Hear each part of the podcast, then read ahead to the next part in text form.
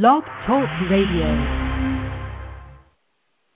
Good afternoon. This is Patrick D. McCoy, the African American voice in classical music, and I welcome you to this very special edition of the African American voice in classical music. This edition is the inaugural interview of The King of Instruments, a very special series dedicated to celebrating the majesty of the pipe organ. This series is inspired in part by the very uh, special series hosted on NPR by Michael Barone called Pipe Dreams. Our artist of today is someone who is very renowned in his work and performances at the pipe organ. Dr. Mickey Thomas Terry is a native of Greenville, North Carolina, and holds degrees from East Carolina University in Greenville and a PhD in late medieval and early modern European history from Georgetown University in Washington, D.C. Dr. Terry's principal organ teachers have been Clarence Walters, Charles Callahan, and Ronald Stope. He was the second prize winner of the ninth annual Clarence Mader National Organ Competition in 1986 and a finalist in both the Michigan International Organ Competition in Ann Arbor and the Flint competition in Flint, Michigan. He is currently the director of music and organist of St. Mary's Church in Piscataway, Maryland. Dr. Terry has concertized throughout the United States, the Bahamas, and has been broadcast several times on American Public Media's Pipe Dreams, the official radio program of the American Guild of Organists. Please welcome Dr. Mickey Thomas Terry. Good afternoon, Dr. Terry. Well, good afternoon. How are you doing? It is I'm doing well. It is such a pleasure to have you on today, and we would like for you to discuss your very special upcoming organ recital at the Kennedy Center. Well, I am playing a recital on Monday, May the 9th, this coming Monday, at 6 p.m. in the concert hall of the Kennedy Center. And I will be doing works by uh, several composers. Uh, I'm going to try and recall them in order. It will start out with uh, a work by Charles Tournemire, one of the chorale improvisations, uh, Victimae Paschali. Um, the, it will then follow with a work by Pulitzer Prize winner uh, George Walker, who was the first African American ever to receive the Pulitzer Prize for Music. I'll be doing a chorale prelude of his that an anthology that I have uh, edited for Morning Star Music called the African American Organ Music Anthology. Uh, that work will be followed by a work by Marcel Dupré, his Prelude and Fugue in G minor, which is from Opus 7. And then I will be playing um, the Bach D major um, Prelude and Fugue, the Great D major. I will also be playing a work by an American composer, uh, Horatio Parker, from his organ sonata in E flat. Uh, this particular movement is called Allegretto, which is a very nice scherzo. And then I will be doing a work by Thomas Kerr, uh, an African American composer, former professor from Howard University. There's a work that is extracted from his Suite Sebastienne, which is a multi movement work for organ. And this particular movement is called Reverie for Strings. And then I'll be ending the program with the Fantasia and Fugue on the name B A C H by Franz Liszt. So that will be the program. That sounds like a magnificent program. And just go back to a few of the composers uh, that you named, could you maybe uh, particularly speak more about the composer George Walker for our listeners? Yes, the George Walker was the first uh, black ever to receive uh, the Pulitzer Prize for Music, which was in 1996 for his cantata for soprano and orchestra called Lilacs, which was based on the poetry of Walt Whitman. And um, Dr. Walker has written um, several organ works now. There originally were three organ works, his three pieces for organ, which I recorded uh, on the Albany Records label back in the mid 90s. And then um, he had been given or awarded commissions subsequently to um, sort of augment uh, the organ repertoire. Um, there was one particular piece uh, that was dedicated to me, which I premiered at the American Guild of Organists National Convention in 1998. It's called Spires, and um, that was published or is published by MB Music, and um, so he has written really all together six pieces uh, for the order. I'm hoping that he will consider uh, writing some more. That sounds wonderful. Another one of the names that you uh, named as far as the composer that you're composing that that strikes a, a, a heartfelt chord with Washington D.C. is that composer by the name of Thomas Kerr. And you had a chance to participate in a symposium in his honor not too many years ago. Is that correct? Yes, it is. I uh, sat on the keyboard panel, and the symposium was held at Howard University in uh, Rankin Chapel, and um, the late Dr. Hortense Kerr, which was uh, Kerr's widow, was the person that had uh, directed it, and and, uh, and she act- it actually came from her. It was her her and so anyway, I honored that sounds wonderful. Now, it must be very exciting to perform an organ recital in the Kennedy Center Concert Hall. Could you speak more about the instrument itself? The instrument is an, um, an Aeolian Skinner organ uh, from the early 60s. I understand that it was one of the last installations uh, before Aeolian Skinner uh, went out but uh, it's a medium-sized instrument. It's in the concert hall. It has these three manuals, and it has um, a console that can be moved. It's movable, so it can be moved middle of the stage or to the side or completely off stage. So you will see the pipes behind um, at the back of the stage, but uh, you won't necessarily see the console unless the console is pushed out uh, in view of the audience. Hmm, that sounds quite intriguing. Now, Dr. Terry, how did you begin playing the organ? Well, I was always fascinated by the organ, and I remember uh, being a little child. I must have been maybe three or four years old uh, when I would go to church. There was an organ that was sitting in the well, the choir was in the front of the church, as was the organ. So you could see the organist. And where I was in Greenville, North Carolina, we had the only, it was the only black church in the entire county that had a pipe organ. And it, I remember the make. It was a, a the Hall, a pipe organ company, and Hall was the company that was based in, uh, New Haven, Connecticut. Uh, it's long since out of business, but anyway, um, I, I was. This is, mind you, back in the late 50s.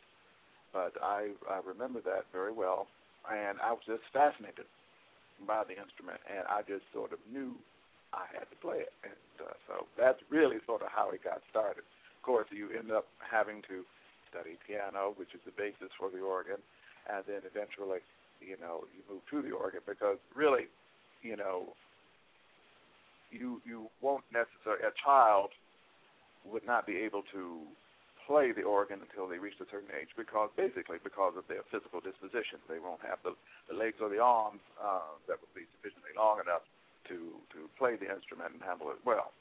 And so uh, you do hear some of some exceptions where children will start seven six. No not much six but like seven or eleven. But um, most usually start in their teens. I started uh, my first uh, church service. I was uh, 16 years old, but I actually started studying the organ when I was 15. Wow, that is that is so brilliant. The the most recent child protege of the organ, well, they're not so much a child now, but I recall when when Felix Hell first came on the scene, it was a big roar about him because he was such a young person and just mastered the organ uh, very well what, what would you say? What was your your most memorable uh, organ recital in your early years? The most memorable. hmm. That is is hard to say. Um, you always remember your your your first organ recital, and, and uh, you know, sometimes you remember them um, because of the, the situation. The organ was so wonderful, or sometimes the organ was not so wonderful. you know, so there are different uh, things that uh, that will make uh, recital stick in your mind, and it's hard to say. Um, when you're playing for uh, like the national conventions and that sort of regional conventions of like the American Guild of Organists, um, that's a very special set of situations. A lot of pressure, usually very little time to practice, and, and sometimes you have all sorts of madness going on behind the scenes, uh, which the audience is not at all aware, and you're having to deal with that. For example, when I was in Denver uh, in 1998 playing uh, the organ, it was extremely hot and everyone was uh, was perspiring miserably, and I in particular, and I actually had two fans blowing on me from two different directions. And when Michael Barone came up to the organ after the first uh, recital that I played at that convention, he saw the fans and he started to laugh. But I looked like I had been pushed uh, into a pool, a swimming pool. I was literally soaking wet through and through. It must have been mm. easily 98 degrees in that room, and even it was so bad that even the, the I mean, I got wonderful reviews by the reviewers, but uh, even the reviewers made a comment about the extreme heat in the room. And um, I've had some colleagues to say it was amazing that you could play at all under those circumstances. And the organist had gone out of tune. I mean, it was uh, the reeds had gone out of tune, and so it was a very oppressive situation. But that's one recital that uh, I think I will always remember. Um, just play under such adverse circumstances, and so anyway. It sounds like it. Well, Dr. Terry, um, just one observation, if if I if I may, um, it seems that the the circle of African American concert organists it seems to be a very uh, small, unique circle uh, of organists who are who out in the forefront and performing the concert literature um, of, of the organ. What would you say? What is what is the state of of the organist or the need for a pipe organist in this day and age with all the technology and and just the movement of of more modern music? Well, the organ is suffering uh, from a lack of visibility to the public and there are numerous factors going on, not only in the African American community, but uh, the, uh, the, in the world at large, that um, there is a, a, a, deficiency in the number of uh, individuals studying the organ and pursuing it as a career. Uh, it is very difficult, as you well know yourself, uh, that um, the opportunities or let's say the odds of having a career, a concert career uh, in the classical arts, those those odds are very high, and uh, against it, you know, it's it's very difficult uh, to get in the forefront and to to be recognized. And a lot of it depends not only just on talent, but also the luck of the draw. Some people make it, some people don't. And um, so, you know, there are numerous factors that influence you know, visibility and, and, and the presence of the organ. But the organ also doesn't have the number of uh, individuals um, that hear it. You hear it basically in church, and that's about it. But the organ also has become so expensive, the pipe organ now, I'm speaking about in particular. The pipe organ has become so expensive to uh, build and install in churches, not to mention maintain, that a lot of churches don't have them or they have opted to have other of instruments, um, digitally, uh, well, digital instruments, uh, electronic instruments, um, you know, instead of a pipe organ, uh, which is well and fine. But there are a lot of churches that can't even afford those. And then in the African American community, uh, where there has been perhaps, say, an emphasis on gospel music, which is not necessarily conducive to a pipe organ or to that type of, of, of instrument, then once again, the opportunities to have people, particularly young people, to hear the instrument, experience it, and to, to be a witness to its wonders and glories, that has been greatly uh, minimized. so it it is a very sad we're in. A lot of concert halls also do not have organs in them now, and so it is very difficult to uh, once again in terms of exposure, having the instrument get out to the general public. Uh, people are not aware that there are organ concerti written, just there are piano concerti or violin concerti or whatever, but uh, the opportunities to have those performed are greatly reduced by many factors, some of whom, or some of which, I have just named. Mm, that is a uh, such a wonderful, uh, wonderful point. Now, when you were talking about the different composers uh, that you were going to perform, of course, the one that really, really rang out was, of course, Johann Sebastian Bach. I can't think of uh, any recital that I've not that I've been to where that composer uh, has not been included, and such a popular composer for the organ. Could you maybe speak to, uh, I guess, the the nature of Bach and why does it suit the organ so well? Well, Bach was truly a phenomenon by by any standard, and um, his primary instrument was the organ. And in his day, he was, and it was also in his obituary that uh, when he died, that he was considered to be the greatest organ and clavichord virtuoso in the world. So uh, it was very natural for him to be interested in writing for the organ. But uh, you know, the thing that was all the more incredible if we listen or read uh, what his biographer, his first biographer, uh, Forkel, had to say about him.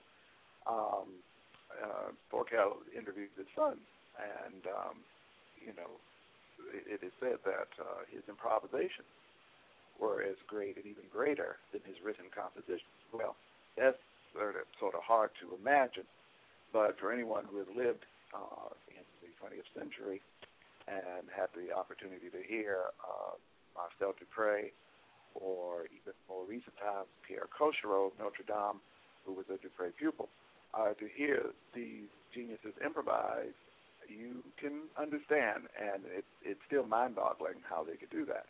But uh, Bach had a great affinity for the organ and uh, wrote uh, several hundred organ works. And uh, also scholars tell us that uh, Bach perhaps has written probably more music than anyone, and that we probably have one third of his total output, if you can believe that. So, oh, wow. So, in terms of organ literature and organ composers, who would you say is your favorite composer of all time for that that you like to perform the music of? You know, it's hard to say. I have certain ones for certain periods, and uh, of course, I love Bach, and uh, he is just wonderful beyond compare. But beyond that, another composer that I have a great affinity for music style is Louis Vierne, who was the organist of Notre Dame in Paris from 1900 to 1937, and he was an impressionist. And uh, he was a student of Franck, and um, uh, Charles Marie Widor, and uh, he was absolutely fabulous. And I love his music.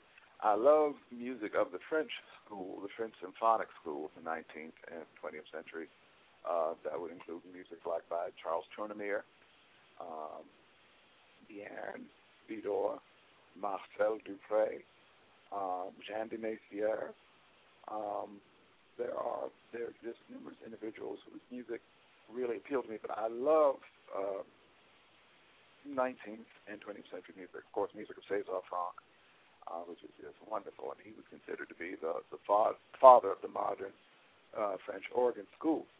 So um, there's there's much music, and Liszt, of course, Liszt was primarily a pianist, but he was fascinated by the organ, and and a couple of his works actually were great trendsetters in terms of writing for the instrument. Mendelssohn uh, wrote for the organ, wrote uh, six uh, sonatas for the organ, which are actually not really sonatas in the formal sense of the term, but they are called sonatas. And uh, he wrote three preludes and fugues, and several other uh, miscellaneous works. Uh, some of which were posthumous works that have just been recently um, discovered and, and published in the past, say, 20, 25 years. So there um, are uh, different composers that I greatly esteem uh, for the organ. Um, also, and I want to bring this out, uh, there are African Americans uh, who have written and contributed uh, significantly, significantly to the organ uh, literature. And um, Thomas Kerr is is one. Of course, George Walker, uh, Mark Fax, who was uh, professor of composition at uh, Howard University, and at one time was acting dean of the school of music at Howard at the time. Um, he was a wonderful and very prolific composer, not only for the organ but in general. Uh, he wrote operas, he wrote ballet music, uh, uh, it a piano concerto, uh, music for uh, his chamber music, music for uh, voice, piano. I mean, it, he was very prolific. Um, there are numerous uh, composers uh, whose um, works and contributions I am interested in and trying to put out before the public and let people know that these men and women uh, wrote and wrote incredibly well uh, for the instrument. And uh, we really should look at, focus on their contributions because they've been greatly ignored and I want to encourage everyone who who is listening, especially any organists out there thinking about programming recitals and so forth, that you definitely take a look at uh, Dr. Terry's multi uh, volume collection of works for the organ by African American composers and those that publish uh, by Morningstar Music Publishers. I would definitely encourage uh, you all to definitely uh, to purchase those materials and make those a part of, of your repertoire on a regular basis. Now, Dr. Terry, aside from the organ or music of the organ per se, what are some of your other musical interests? Musical interests? Mm-hmm. I, I, well, I play the piano, um, uh, which uh, was my primary instrument uh, for many years, and uh, I love the piano literature. Not all organists do but I'm one who does, and uh, I still, you know, play the repertory and coach. I mean, Prokofiev and and uh, Chopin and, and uh, the Bach clavichord works, Mozart, you name it. And uh, once again, uh, there are works by African American composers. There's a sonata, for example, I was just looking at the other day, um, by uh, Ho- Howard Swanson, uh, which is very nice. Uh, Hailstork has uh, contributed significantly uh, to the literature of the piano as well as the organ. Uh, so there are numerous composers out there, and uh, it's you know, I mean, it's fascinating to me. I also play harpsichord and enjoy that, but um, basically, uh, piano organ are my specialties, and I really, you know, enjoy doing them as you just mentioned, um, sometimes the transition from organ to piano or vice versa is, is not necessarily as easy as one thinks. How how was that transition for you, or when did you make that transition from the piano being your primary instrument to the organ?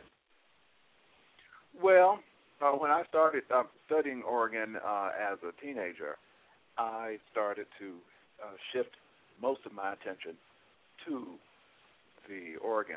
But there were times, of course, that I was were trying to work them concurrently, but because of schedules and, and lack of time, you're not always able. I was not always able to pay equal attention to them both. So for a long time, for example, during most of the year, maybe uh, from maybe September until May, I would concentrate on the organ, and then in the summertime, I would concentrate on the piano. I have since uh, modified that, and um, I try to give them equal time.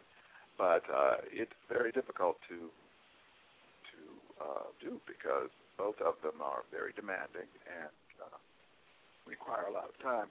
And uh, if you, you know, are fortunate enough that uh, you don't have to work for a living and, and don't have familial obligations or whatever, uh, you know, and you uh, and what you do is is just to rehearse and practice and perform, which is a wonderful thing, I, I believe. Uh, but it's a situation that um, is rarely had by people, and unless you have that circumstance, it's, it's very hard to to dedicate the time to both instruments. So sometimes it's, it's a little give here, a little take there. You know, like in preparation for this recital, you know, I've had to, and I played some recitals here uh, recently, also out of town. Lived in Michigan and also in in uh, Pennsylvania. So I've had to sort of back off somewhat from my piano work uh, and uh, and concentrate on the organ. Mm. You just mentioned your recitals um, out of town. Could you maybe speak to the occasion, um, the recital that you just performed at Duquesne University? Yes, um, the recital was at uh, in Pittsburgh. Uh, I played a recital in early March, and uh, it actually was held at. Uh, it was well, it was it was sponsored or co-sponsored by Duquesne University. It was held at uh, First Lutheran Church in downtown Pittsburgh. Uh, and uh, the next day, I uh, conducted a music master class uh, for the organ students at Duquesne University, and so, or, or of Duquesne University. Actually, it was held at a church just off campus in downtown Pittsburgh. But uh, so that was that occasion, and then um, uh, about three weeks earlier, I played a recital at uh, Hill Auditorium at the University of Michigan in Ann Arbor and this was part of uh, a symposium, a one-day symposium on African American uh, music, and uh, I was uh, participating in the the organ section of that. You also have an active career as a director of music um, at a church in the Washington D.C. area. Could you maybe speak to the role of the organ and perhaps talk about your program at St. Mary's? The program at St. Mary's Mary's uh, Church at Piscataway uh, is a Roman mm-hmm. Catholic parish, and uh, it is in suburban Washington. And uh, we have a, a choir there, the traditional choir that um, basically sings at the, the noon mass that we have every Sunday. But uh, they pretty much are the principal choir of the church, and they're there for Holy Week and Easter, Christmas, midnight mass, and and all the major functions. And uh, as a matter of fact, we're having a confirmation um, liturgy this evening, and uh, they will be singing for that. But uh, there we do a combination of traditional music, um, motet, anthems, uh, Negro spirituals, um, plain chant, um, all sorts of, of, of music combinations. And so, uh, program is is you know, very nice. And uh, I am I'm very fortunate to have a pastor who uh, has a great love for music and uh, supports us in our efforts to bring the best of music uh, to the parishioners. Mm. And that's that's a wonderful key when you have uh, the support of the church and the pastor to support uh, those programs. Yesterday, when I spoke with George Shirley, we had the opportunity to talk about uh, the role of music in the church, and that was uh, some of the same sentiments that he expressed. So it's it's good to hear, you know, that affirmed again in this conversation. Um, just before we wrap up the interview, would you uh, like to recap uh, the information in terms of the, the time and the specifics about the recital at the Kennedy Center?